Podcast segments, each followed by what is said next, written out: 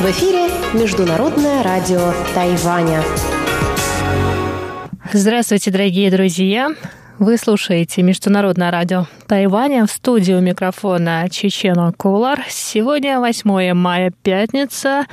Это значит, что в ближайшее время на волнах МРТ вы услышите выпуск главных новостей и тематические передачи. Передачу Андрея Солодова «Азия в современном мире», передачу Марии Ли «Экскурсия на Формозу» и в завершение часовой программы передач «Ностальгия с Лилией У». Оставайтесь с нами.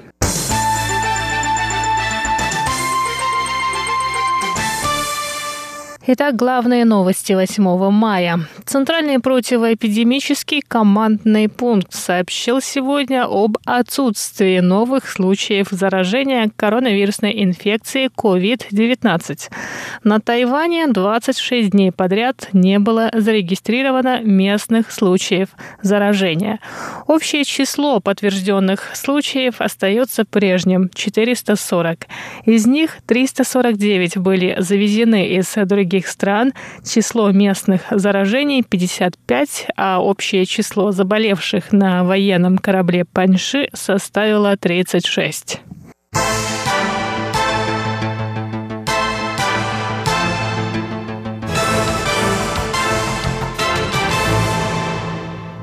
Президент Китайской республики Тайвань Цай Инвэнь сегодня сообщила, что действующая глава исполнительного юаня Су Джин Чан останется на своем посту во время ее второго президентского срока.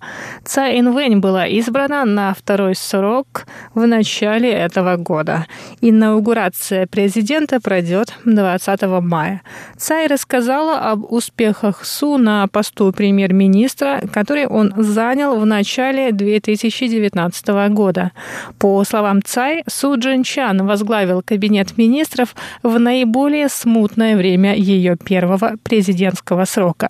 Однако премьер-министр не жаловался на трудности, не допустил распространения африканской чумы свиней в 2019 году и успешно справляется с задачей по борьбе с распространением коронавирусной инфекции COVID-19. Цай Вэнь сказала, председатель СУ, которого я знаю, работает честно, не жалея своих сил. Народ поддерживает его действия высоким уровнем одобрения. Он обладает харизмой и способностями. Я уверена, что он станет отличным партнером в ближайшие четыре года на время моего второго президентского срока. Он лучший исполнитель. Конец цитаты.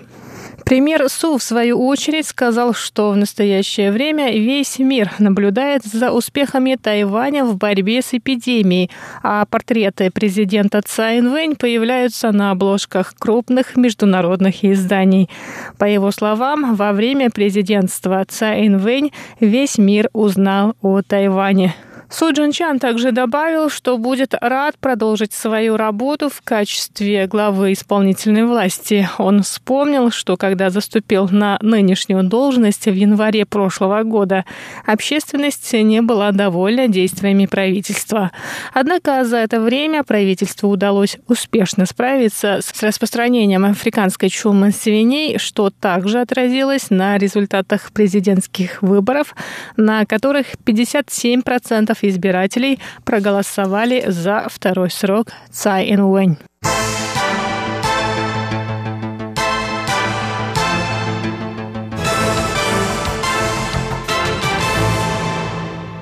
Министерство иностранных дел Китайской Республики Тайвань заявило сегодня, 8 мая, что примет любую поддержку участия Тайваня во Всемирной ассамблее здравоохранения со стороны стран дипломатических союзников.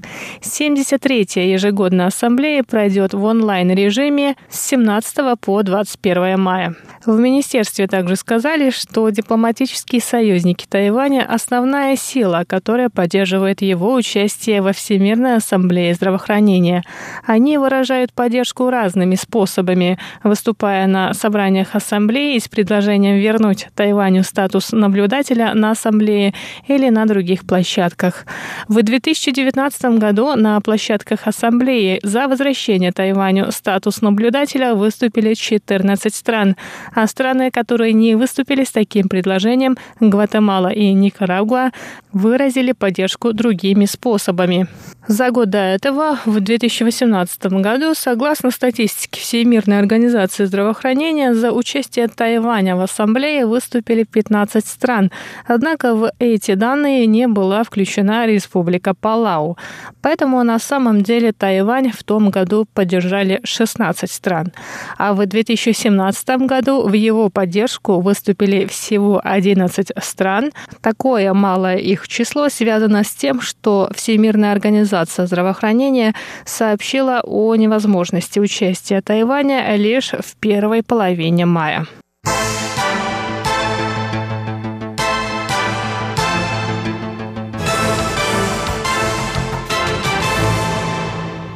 Американское издание Global Traveler, посвященное туризму и путешествиям, рассказало о медицинском туризме на Тайване. Редакция журнала отметила высокий уровень медицинских услуг и современные технологии, которые могут привлечь западных туристов. Global Traveler сообщил, что граждане Соединенных Штатов Америки могут находиться на Тайване без визы в течение 90 дней. Таким образом, медицинский туризм можно совместить с посещением туристических мест и дегустированием тайваньской кухни. Кроме того, на Тайване есть более 150 горячих источников лучших мест для оздоровительных процедур и релаксации. В статье также говорится, что на Тайване многие врачи владеют английским языком, а многие больницы предоставляют индивидуальные планы лечения. А цены на медицинские услуги на Тайване приятно удивят. Руководитель тайваньского представительства в Лос-Анджелесе Ши Джаохуэй в свою очередь рассказал, что после окончания пандемии коронавирусной инфекции многие туристы туристы будут выбирать страны для путешествий, учитывая их безопасность. Тайвань, по его мнению, может стать прекрасным выбором, так как медицина и безопасность на острове на высоком уровне. Однако Ши добавил, что граждане США после эпидемии в первую очередь будут ездить внутри страны. Полное восстановление выездной туристической отрасли ожидается к 2022 году. Дорогие друзья, это были главные новости 8 мая. А я передаю микрофон своим коллегам. Но перед тем, как с вами попрощаться, хочу поздравить всех с наступающим Днем Великой Победы. Новости этого дня для вас подготовила Чечена Кулар. Оставайтесь